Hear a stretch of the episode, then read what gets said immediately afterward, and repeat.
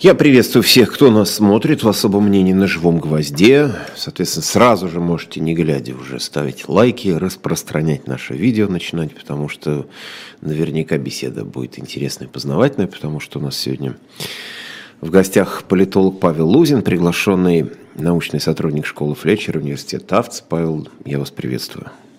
Здравствуйте, Антон. Здравствуйте все. Ну, я поздравляю всех с Новым годом, потому что Новый год именно сейчас, считаю, что начался. Какие-то события и политические, и военные должны, по идее, начаться после праздников. Уж народу дали отдохнуть у нас уж как-то так. У нас, если вы помните, все началось ведь не 23 февраля, а 24, там был 23 февраля, среда, дали людям отдохнуть, там, уж не знаю, какие шашлыки в феврале, ну, в общем, такие как бы дома как-то время это провести. Ну, а потом 24-го началась настоящая новая жизнь. Вот и сейчас будем считать, что у нас начинается настоящий Новый год, вот именно с 9, с 9 января, уж с кровавым воскресеньем, если хотите провести параллель, можете провести. Вот, но мы Павла Лузина знаем не только как политолога, но еще и как классного военного эксперта. Я до сих пор не могу забыть ту историю, которую мы рассказали в нашем предыдущем с вами общении, и сколько баллов нужно набрать на ЕГЭ, чтобы поступить в военный вуз. Вот для меня это тогда было открытием, скажем так. Не очень высокие требования. Ну ладно, это все как бы такие наши нервные шутки. А, я так понимаю, вот давайте уже сразу начнем непосредственно с военных всех дел. Сейчас такое ощущение, что на фронтах затишье. Ну, в том смысле, что нет, вот как вот там были, там, то наступала российская армия и отвоевывала части Донецкой, Луганской области, то контрнаступление было украинских вооруженных сил, и они, соответственно, там от, от, забирали себе там, населенный пункт одни, один, один за другим. Сейчас, последние недели, такое ощущение, что как-то пришло в какое-то равновесие. Насколько это обманчиво, насколько это, так сказать, долговечно, долгосрочно, что вы можете нам по этому поводу сказать? Ну, первое, что я могу сказать, я никогда не комментирую текущие боевые действия. Потому что для таких комментариев э, квалифицированных необходимо соответствующее образование. Да, то есть э, желательно специальное военное образование. Ну, я, собственно, и не с точки зрения да. боев там за какие-то конкретные населенные пункты, просто мы же видим тенденции какие-то определенные, они, ну, соответственно, тен... что-то за этим стоит. Тенденция мы видим, что люди продолжают гибнуть, да, что российская армия продолжает нести огромнейшие потери. А даже если она никуда не движется и ну, не вперед, не назад, э, а стоит на месте, она продолжает нести потери. Да, мы одну Макеевку можем вспомнить и, в общем-то, понять, что там э, ну, война, война продолжается пока что. И будет продолжаться еще. Но это несомненно, да, тут мы даже можем... Ну, в том плане, что я бы не сказал, что это какое-то, знаете, вот там затишье, прям вот э, какое-то супер равновесие. Нет, просто такой вот э, этап, этап э, войны, период, когда, ну, позиционной, можно сказать, войны. Смотрите, этот вопрос же еще почему возникает? Э, что, ну, украинские официальные лица впрямую об этом говорят.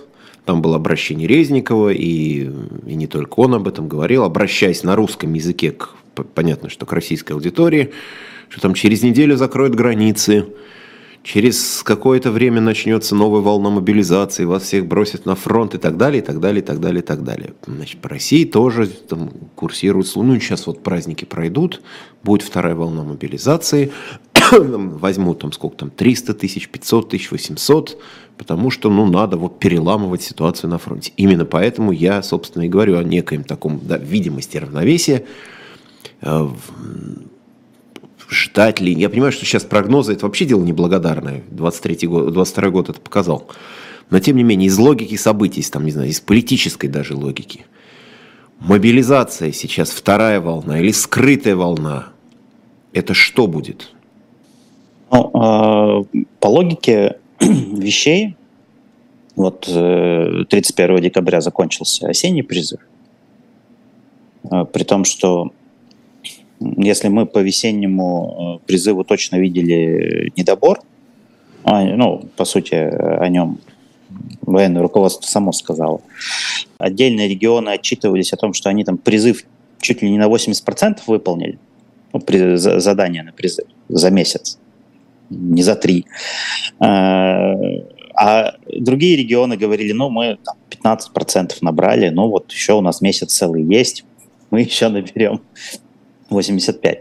Э, поэтому вот какой-то такой дисбаланс, он э, присутствовал. Скорее всего, конечно, ну, это очень умозрительно, они не, не, не донабрали эти 120 тысяч. Э, это не значит, что там, не знаю, они набрали 60, нет, они, скорее всего, там, набрали там, в районе 80-100, э, но будем, будем еще проверять, верифицировать, потому что непонятно, может, может они и набрали там правдами, неправдами, 120 и получилось у них. Но э, следующий призыв начинается 1 апреля. То есть вот январь, февраль, март. Три месяца есть, когда можно проводить мобилизационные мероприятия. Э, донабирать, так скажем, да, по мобилизации. Донабирать, чтобы компенсировать возможный недобор э, по призыву донабирать, чтобы компенсировать потери. Э, мы еще, опять же, не знаем, насколько охотно призывники заключают контракты. Что же очень важный момент.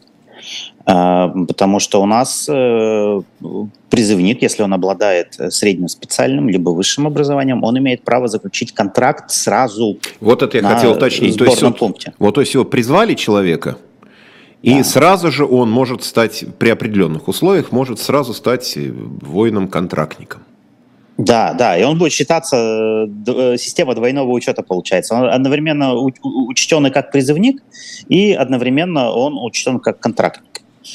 Э, вот это вот эм, пересекающееся множество призывников и контрактников, но в российской армии э, Но судя по тому, что даже вот в конце декабря на коллегии Минобороны Шойгу предложил разрешить всем, вне зависимости от уровня образования, заключать, всем призывникам заключать контракт с первого дня службы. То есть вообще ну, всем? С, с первого дня Да, вообще, вообще всем. всем. Да, да, да. С контрактниками у них э, проблемы. К тому же у них план на этот год э, несколько завиральный. Э, это довести численность контрактников до 521 тысячи человек. А сейчас сколько?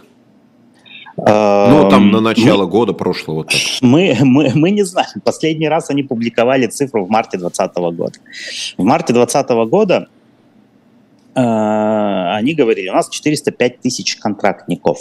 То есть и план, 120 и план к 2027 году получить 500 тысяч контрактников. Угу. То есть на 7 а лет вперед значит, надо было на, на 20%. Да, да, да, да, да. Потому что ну, сложно набирать контрактников. Вот они 405 тысяч достигли, и там пробуксовывать начали. Э, соответственно, ну вот почти уже год, да, ну, 11 месяц э, война идет, и получается у нас, э, что, у нас потери, да, из армии был большой отток в первые месяцы, э, ну, то есть люди увольнялись. Э, и, соответственно, мы не понимаем, э, сколько же там контрактников оставалось на момент мобилизации. Мы знаем, что мобилизованных, которых вот брали с гражданки, э, их делали контрактниками. Тоже правдами и неправдами. Им подсовывали, они подписывали, и даже ноябрьский вот этот вот указ президента от 2 ноября о том, что единовременно, о, о единовременной выплате 195 тысяч рублей – Э, мобилизованным в условии, что они заключили контракт.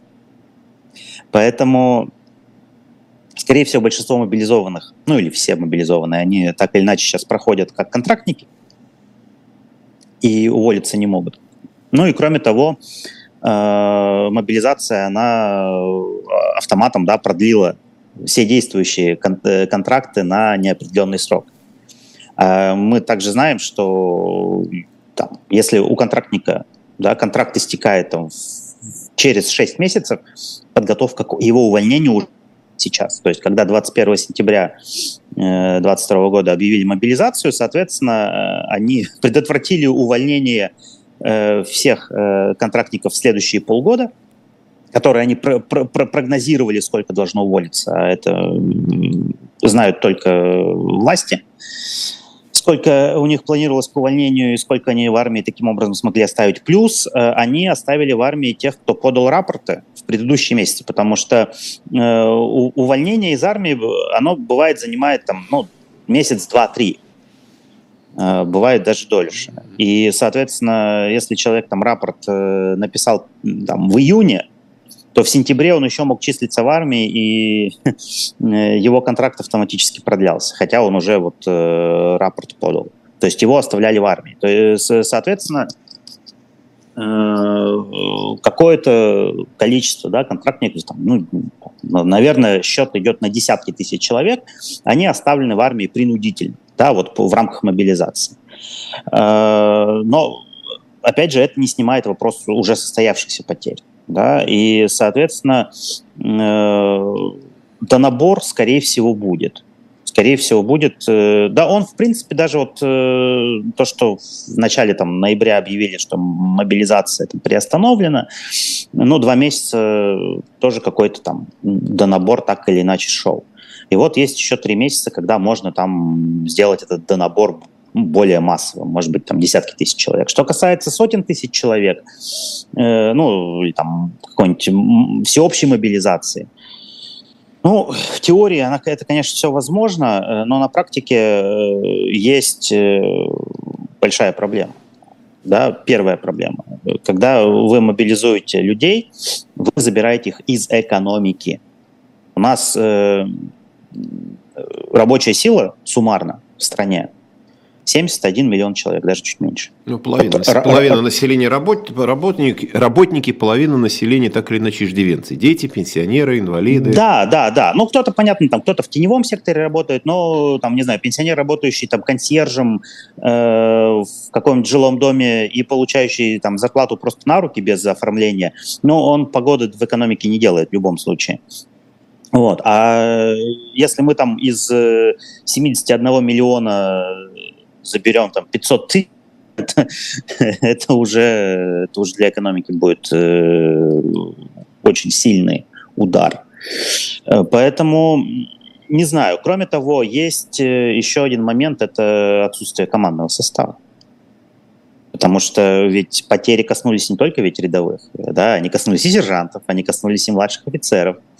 И это все влияет, потому что вы можете массу людей набрать в армию, а кто и командовать будет. И как эту массу превратить в войск. Поэтому, не знаю, что касается тех э, выступлений, которые вы упоминали, делал там министр обороны Украины, ну, скорее всего, они получили эту информацию, да, но мы же знаем, что в Кремле не одна точка зрения.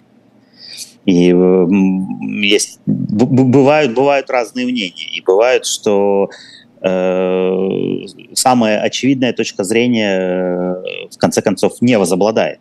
Да, то есть э, пока, пока нет приказа, нет решения, все в таком подвешенном состоянии, да, такое политика, политика Шрёдингера, да, Пока, пока не открыли коробку, мы не знаем, э, какое решение там принято. Пока не опубликовали указ, мы не знаем, какое решение там в итоге принято и будет принято. Смотрите, нам нужно еще все-таки подчеркнуть, э, чтобы было понятно, вдруг не все еще усвоили вот эту всю механику, а, почему для этого до набора или для этой там, тайной или явной мобилизации новой волны нужно уложиться именно до призыва почему это невозможно совместить, что называется. То есть до, совместить, условно говоря, весенний призыв, который 1 апреля, если, правда, не перенесут сроки, потому что тут же сдвигали на месяц начало осеннего призыва. А почему нужно уложиться именно в этот вот промежуток времени между окончанием осеннего призыва сейчас, 31 декабря, и 1 апреля, когда должен по плану начаться весенний призыв? Ну, потому что нагрузка на военкомат э, будет э, запредельная и они просто не справятся. Потому что все упирается, в конце концов, в людей, да, которые работают. Э, видимо, кстати, по этой же причине, что военкоматы имеют ну, и нехватку персонала, и недостаток мотивации, э, тоже на той же коллегии в декабре Минобороны было предложено э, сделать военкоматы федеральными органами государственной власти и, и э, расширить э, количество военных должностей в этих военкоматах. Поэтому Военкоматы просто не справятся с одновременным проведением и массированной кампании там, по, по мобилизации и стандартной призывной кампании. То есть, что называется, или-или. Ну да, тут организационный момент. То есть, а плюс надо живых людей же, поток людей надо пропустить через эти военкоматы. То есть не только э, сотрудники, да, обрабатывают там вал документов, оформляют э, поток людей, но и сам поток людей должен куда-то вместиться, да, военкоматы, они имеют э, ограничения по емкости. Вы одновременно не можете пропускать через каждый военкомат, я не знаю, там, э, сотни человек, только десятки. Ну, просто в силу естественных ограничений. Э, смотрите, вот какой еще момент. Вы неоднократно уже даже ну, вот за эти там меньше, чем 15 минут нашего разговора вспоминали коллегию Министерства обороны. Я так понимаю, это как-то вообще для, ну, для вас стало таким, что называется, источником информации о наших планах на жизнь. Ну, это, это да, ну, не первый год, э, это сколько, сколько, сколько занимаюсь я этой темой, уже девятый год, столько и коллеги Минобороны – являются действительно источником информации, потому что раньше там выдавались официальные цифры. Они не всегда бились с реальностью, не всегда они бились там с другими цифрами, которые там генералы озвучивали там за месяц до коллегии или там через месяц после коллегии. Но так или иначе, это это источник информации, да, это официальный источник информации, это официальные цифры, официальные данные, и этим этим нельзя ни, никаким образом пренебрегать. Вот. Э, но вот э, коллегия, она что показала? Первое, она э, показала, что власть продолжает не доверять армии. Да? И даже Шойгу открыто сказал, что вот мы создали главное политическое управление, воссоздали главное политическое управление, это было правильное решение, но вот, собственно, вот этим э, условным военным комиссаром армейским, им еще работать и работать, потому что ну, есть проблемы с э, мотивацией. Да? Это значит, что главное политическое управление э, ну, не, не способно убедить э, солдат и там, потенциальных солдат в необходимости э, воевать. Соответственно, как, когда это проговаривается на таком уровне, да, в присутствии Путина, это значит, у них это одна из болевых точек, что проблема мотивации. Следующий важный аспект этой коллегии – это тот процесс, который уже окрестили военной реформой, хотя это никакая не военная реформа, просто попытка раздуть Штаты, это объявление Шойгу о том, что надо увеличить численность вооруженных сил до полутора миллионов человек. Сейчас, с 1 января, напомню, да, она увеличена до 1 миллиона 150 тысяч 628 э, человек с 1 миллиона 13 тысяч 628 человек. Э, но вот Шойгу предложил до полутора увеличить, из которых там контрактники должны составлять 695 тысяч человек. То есть уже не 405, 20... которые были в э, апреле 2020 да, да, года, а еще в полтора раза, по сути.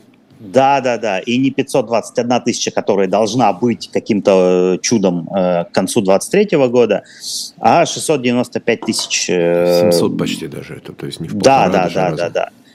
А от, от, откуда, откуда брать людей, откуда брать офицеров, откуда брать сержантов для этой всей э, массы войск, да?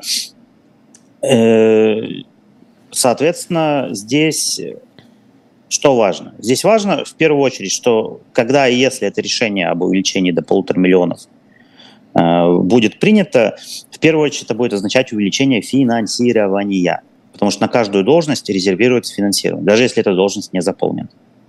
Напомню, да, у нас официально на 24 февраля 2022 года предельная штатная численность вооруженных сил составляла 1 миллион 13 тысяч 628 человек но в реальности там было ну, от 740 до 780 тысяч.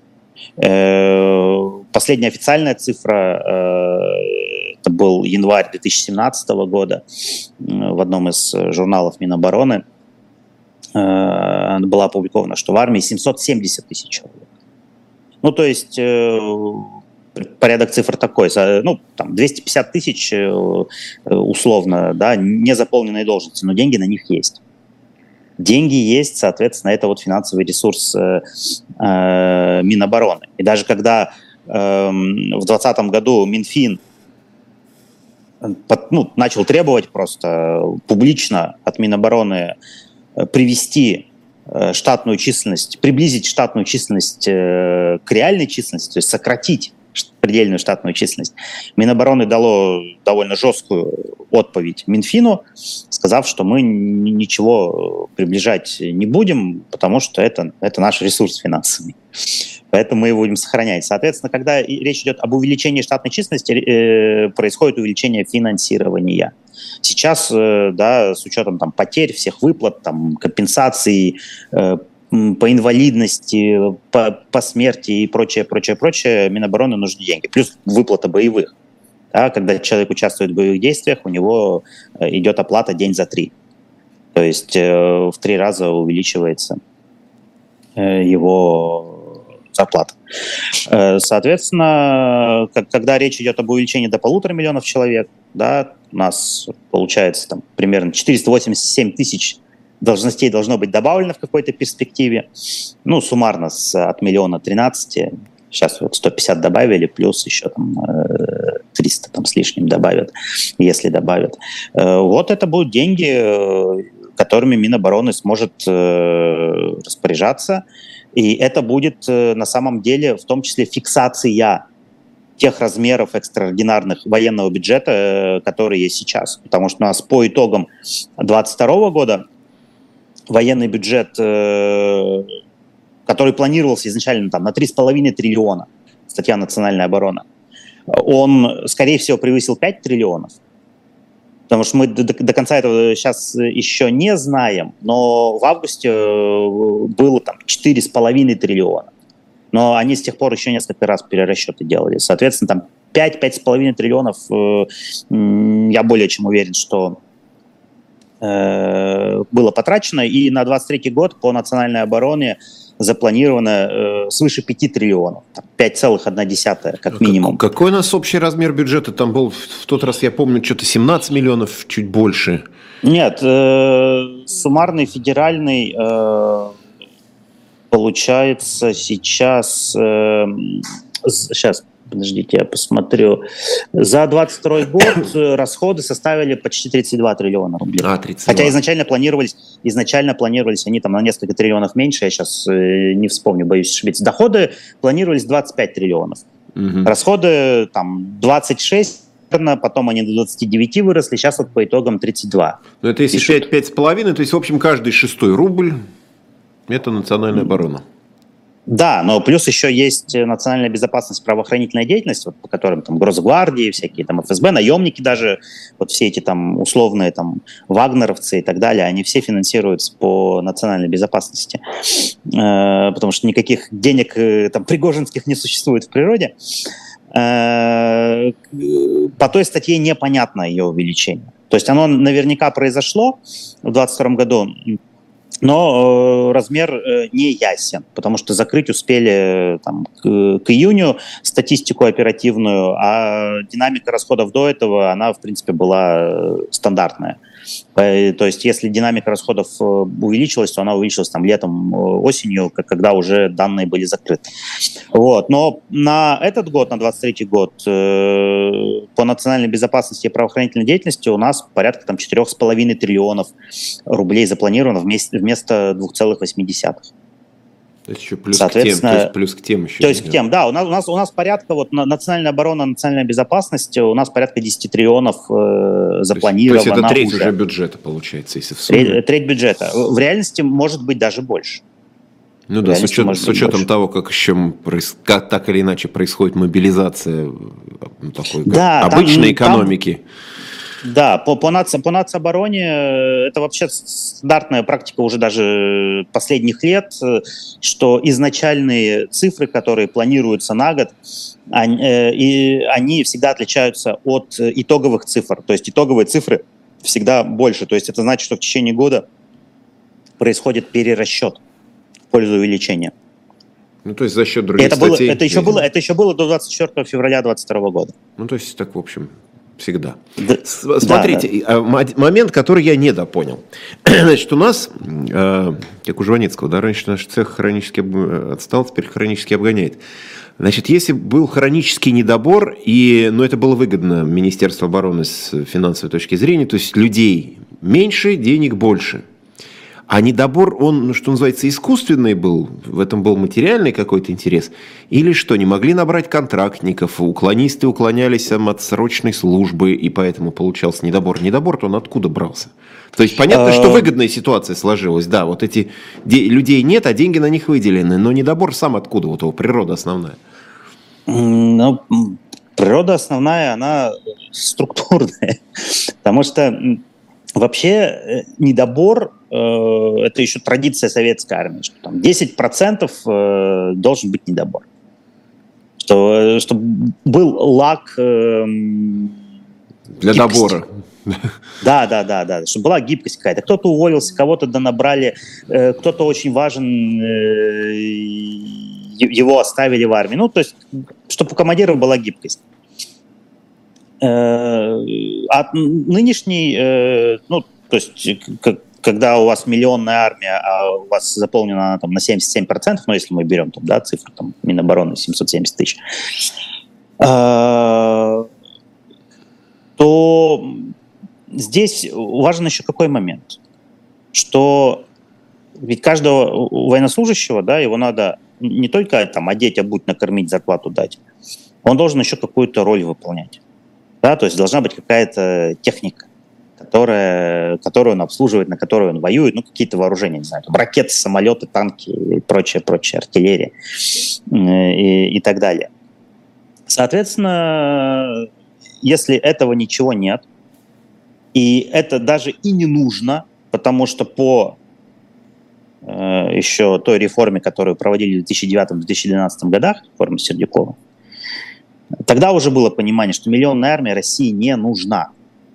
Там, правда, было очень мощное сопротивление э, этому тезису, и в конце концов Сердюков проиграл.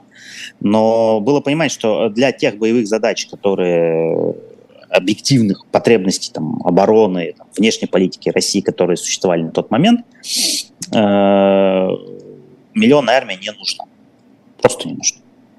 Э, поэтому э, миллион формально оставался – ну, такой, как фетиш. А в реальности э, шло, шло сокращение, шло сокращение армии.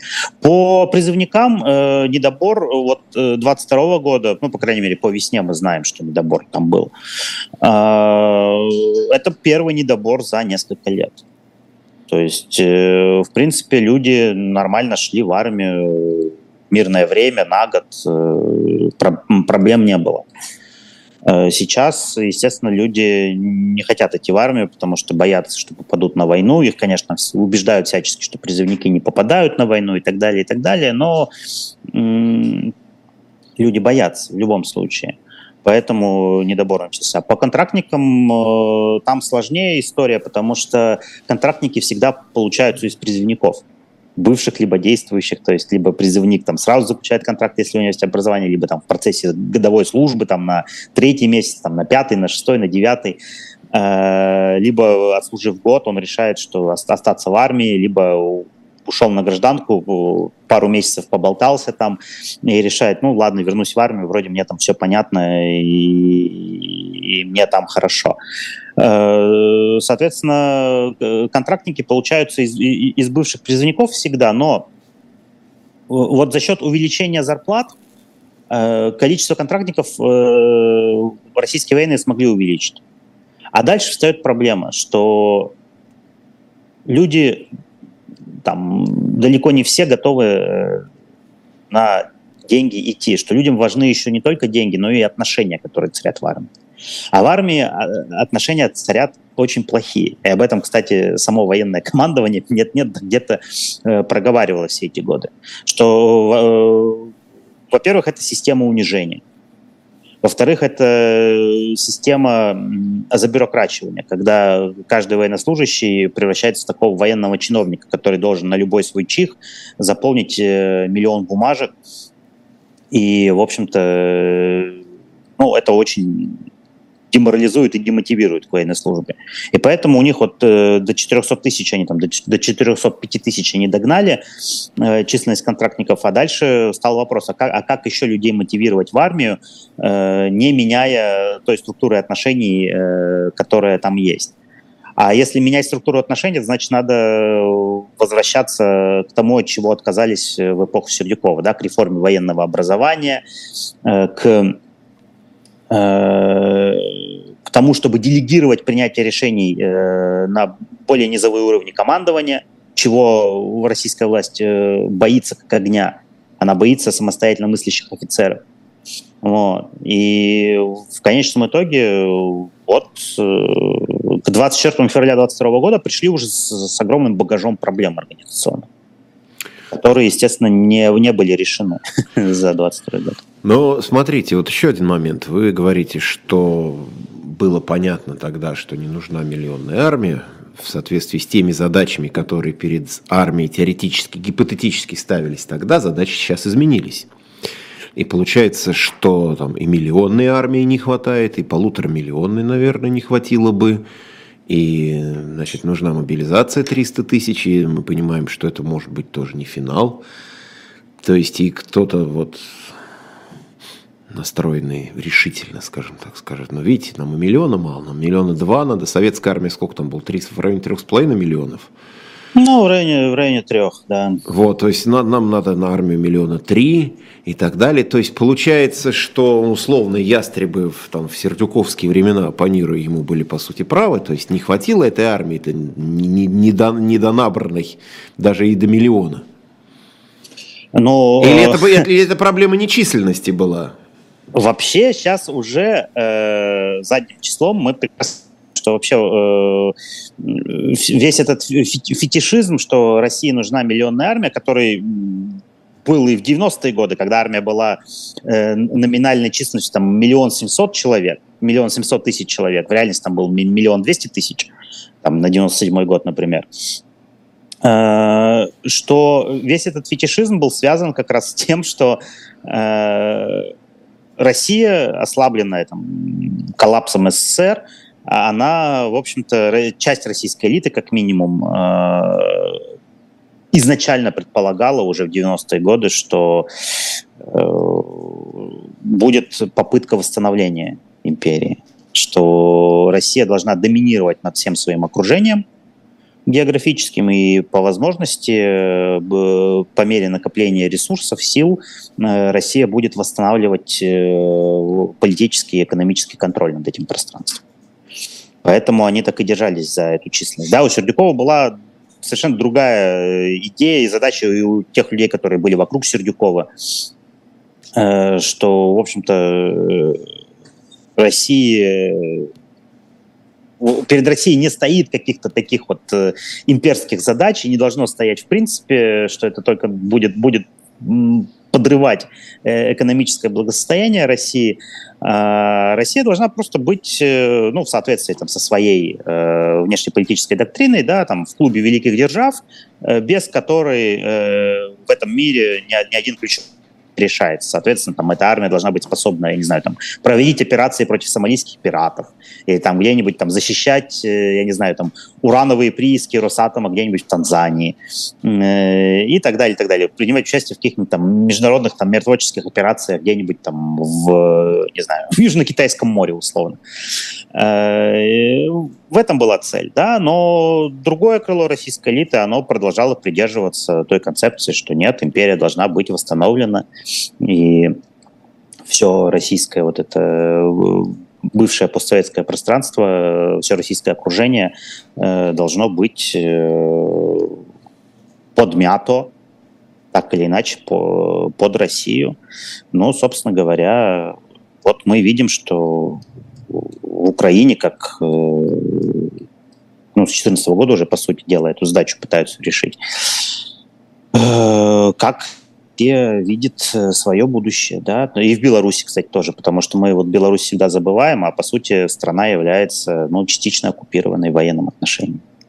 То есть э, в, данном, в данном смысле э, э, надо понимать, да, что да, у них задача там полуторамиллионная армия, там, они, они, они могут э, что угодно хотеть. Э, вопрос цены. Да, где взять людей, где взять командиров, сколько это будет стоить и каков будет результат. Результат будет, понятно, негативным, потому что ну, то, что делает э, Россия там, с 24 февраля 2022 года, это, это суицид. Это политический, экономический суицид, культурный суицид. Поэтому здесь, ну, в Кремле там могут ястребы разных, э, разные хотелки свои озвучивать, но в реальности России просто это не по силам, не по силам. Мы, я напоминаю, мы разговариваем с Павлом Лузиным сейчас. Я буквально на минутку нашу беседу прерву. Ну, то есть Павел остается у нас в эфире, разумеется, как и я.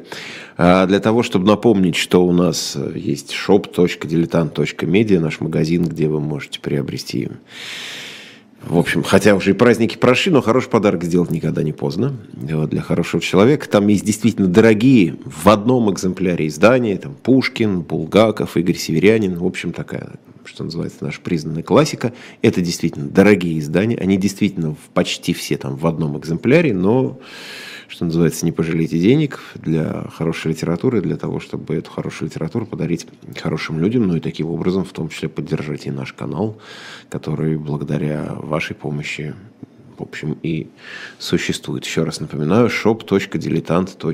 shop.diletant.media. Все эти книжки вы можете зайти, посмотреть, но не только эти.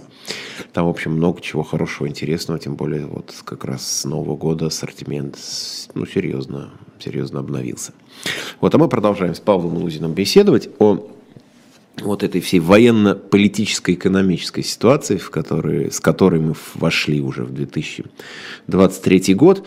Но мы все говорим про численность армии, добор, недобор, контрактники, призывники и так далее. Но вот есть же еще технический аспект. Потому что для того, чтобы продолжать вот это все мероприятие, назовем его так, нужны ресурсы ну, чисто технические, потому что мы видим, хотя официально это не подтверждается, но мы видим, как активно там закупаются беспилотники у Ирана, говорят о каких-то поставках снарядов из КНДР, то есть уже то, что, что еще, не знаю, год назад воспринималось бы как анекдот, а, что-то, или там какой-нибудь из журнала «Корея», над которым хохотали в свое время. Сейчас, как я понимаю, это часть вот в реальности. В кто и к чему в таком случае оказался не готов? Мы что, снаряды не можем выпустить? Или почему там находящийся 43 года под санкциями Иран может выпускать беспилотники в промышленных масштабах, а Россия вынуждена покупать их у него и так далее? То есть это, вот, это проблема, с которой вот мы столкнулись, и никто, ну не мы, а те, кто вот эту вот операцию проводит. Мы, слава богу, с вами как бы нет, да? А, вот те, кто это все дело затеяли, они с этим столкнулись, они вообще не представляли, что вот такая ситуация? Они готовились к другой войне. Да? Э, они готовились к э, скоротечной, быстрой войне, к Блицкригу. Э, и, в общем-то, они не готовились к затяжной, к затяжному конфликту. К затяжному конфликту против регулярной армии. У нас, если Минобороны до сих пор, пор э, в своих э, пресс-релизах Э, а, а, отказывается называть э, вооруженные силы Украины вооруженными силами Украины. Она называет их как угодно, нацисты, боевики, там еще что-то. То есть они вот это, э, одно, что маджахедами не называют. Э, то есть вот они, они, они эту риторику, там, не знаю, с афганской войны, там, с двух чеченских войн выработали, и вот э, э, до сих пор абсолютно абсурдно ею пользуются. То есть э, российская армия самой себе боится признаться, что она воюет э, в, ну, как бы находится в, в состоянии войны против регулярной армии. В состоянии российская армия э, находилась один раз э, пять дней в августе 2008 года. Она воевала против регулярной армии грузинской. Э, победила кстати, победила тяжело, это одна была из причин военной реформы Сердюкова. Но э, победила, а потом э, на волне эйфории, там, не знаю, крымской аннексии, э, на волне э, э эйфории сирийской операции, они как-то все забыли, что, в общем-то, в современном мире есть регулярные армии. Э, кроме того, производили или там пытались создавать, разрабатывали номенклатуру вооружений для современной сети центричной войны – есть, э, когда компактная армия, технологичная, с э, интеллектуально развитыми офицерами, с э, хорошо подготовленными солдатами, действует эффективно, слаженно, четко и, и добивается результата. Но у них противоречие было между уровнем сложности техники, которую даже худо-бедно там российская промышленность что-то производила, и не только интеллектуальным э, качеством э, офицеров, там, сержантов, солдат, э, но э, также и организационным качеством. Потому что э, сетицентричная война требует делегирования принятия решений на низовые уровни. У вас солдат должен, э, командир там, отделения, взвода, э, должен принимать решения самостоятельно, обладая полнотой информации. А у нас э, какая ситуация получается? Получается, что, во-первых, э, цели войны да, не очевидны самой армии. Э, но и армия не готова ни интеллектуально, ни организационно к современной войне. Поэтому, да, они воюют современным оружием, но по, по принципам, э, там, не знаю, Второй мировой войны стиранием городов с лица земли, уничтожением гражданского населения и так далее. Для этого нужны, конечно, там миллионы снарядов, которых нет, э, ну, точнее, они были, но уже израсходовались в значительной степени.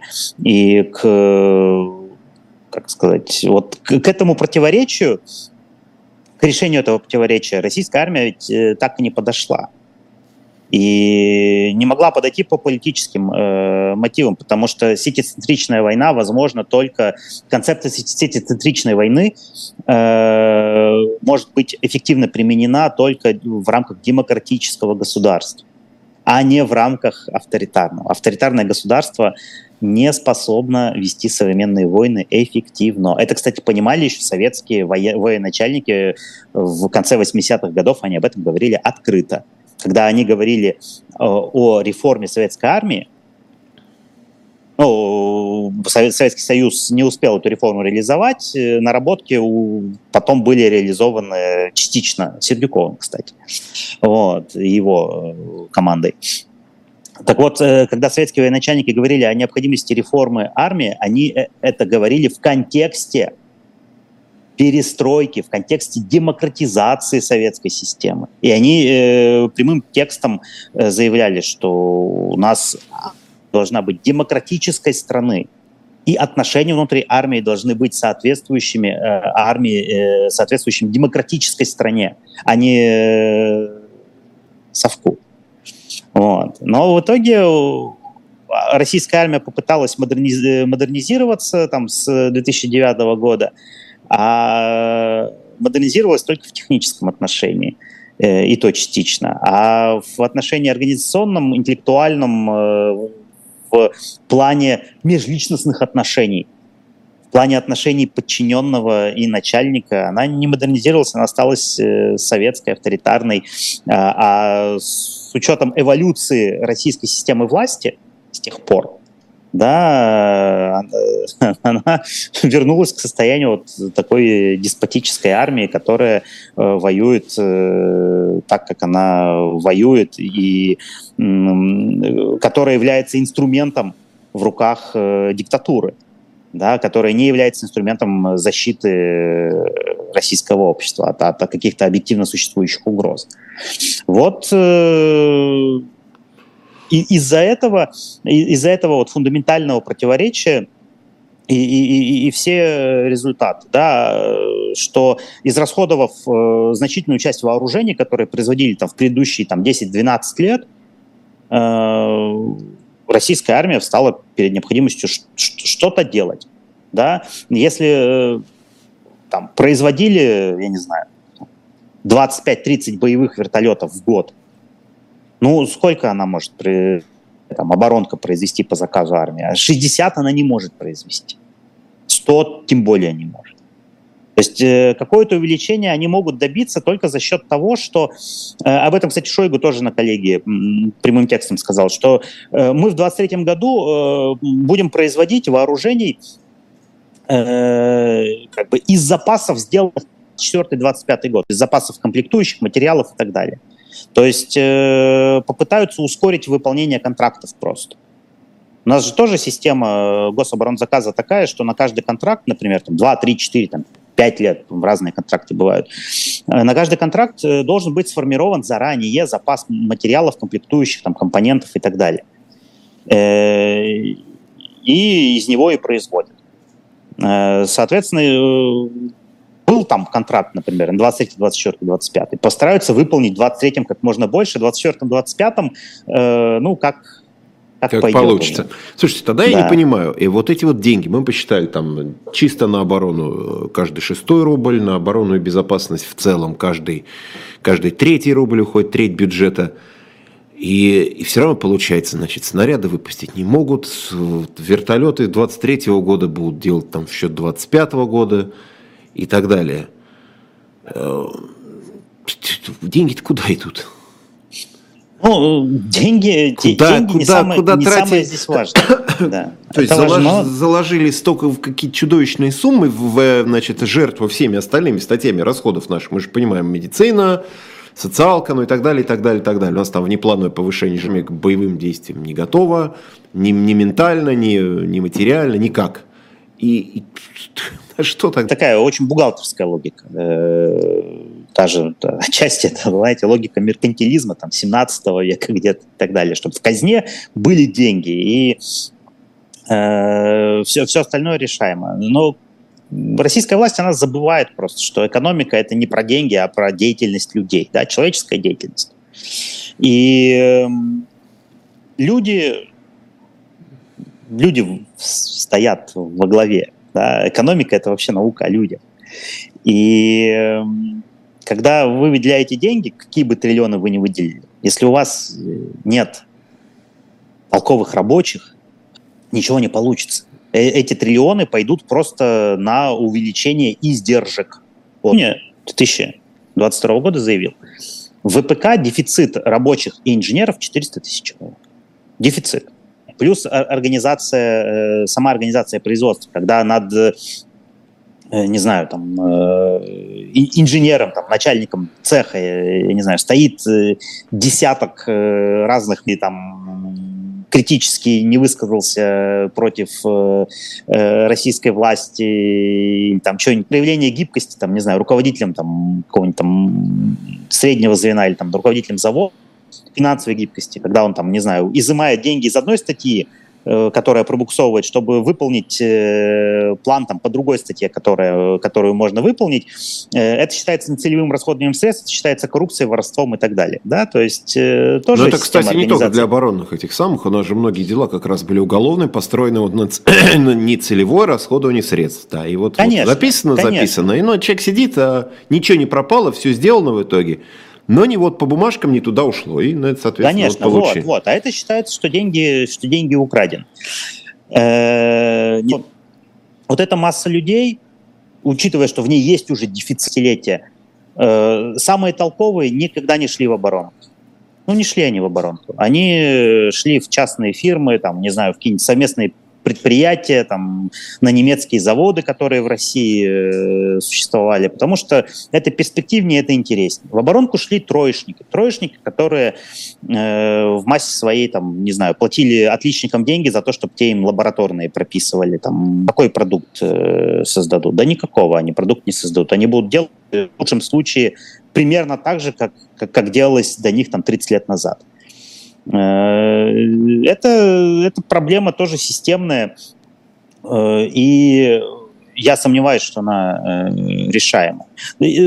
Помимо ведь ВПК есть еще, собственно, там всякие заводы ремонтные Минобороны, и об этом, кстати, тоже на коллегии Минобороны Шойгу говорил, что у нас вот эти все полевые заводы, там танкоремонтные и прочее, прочее, что они Там есть проблемы, вот так вот. Э, если переводить с, канцелярита на русский, там есть проблемы.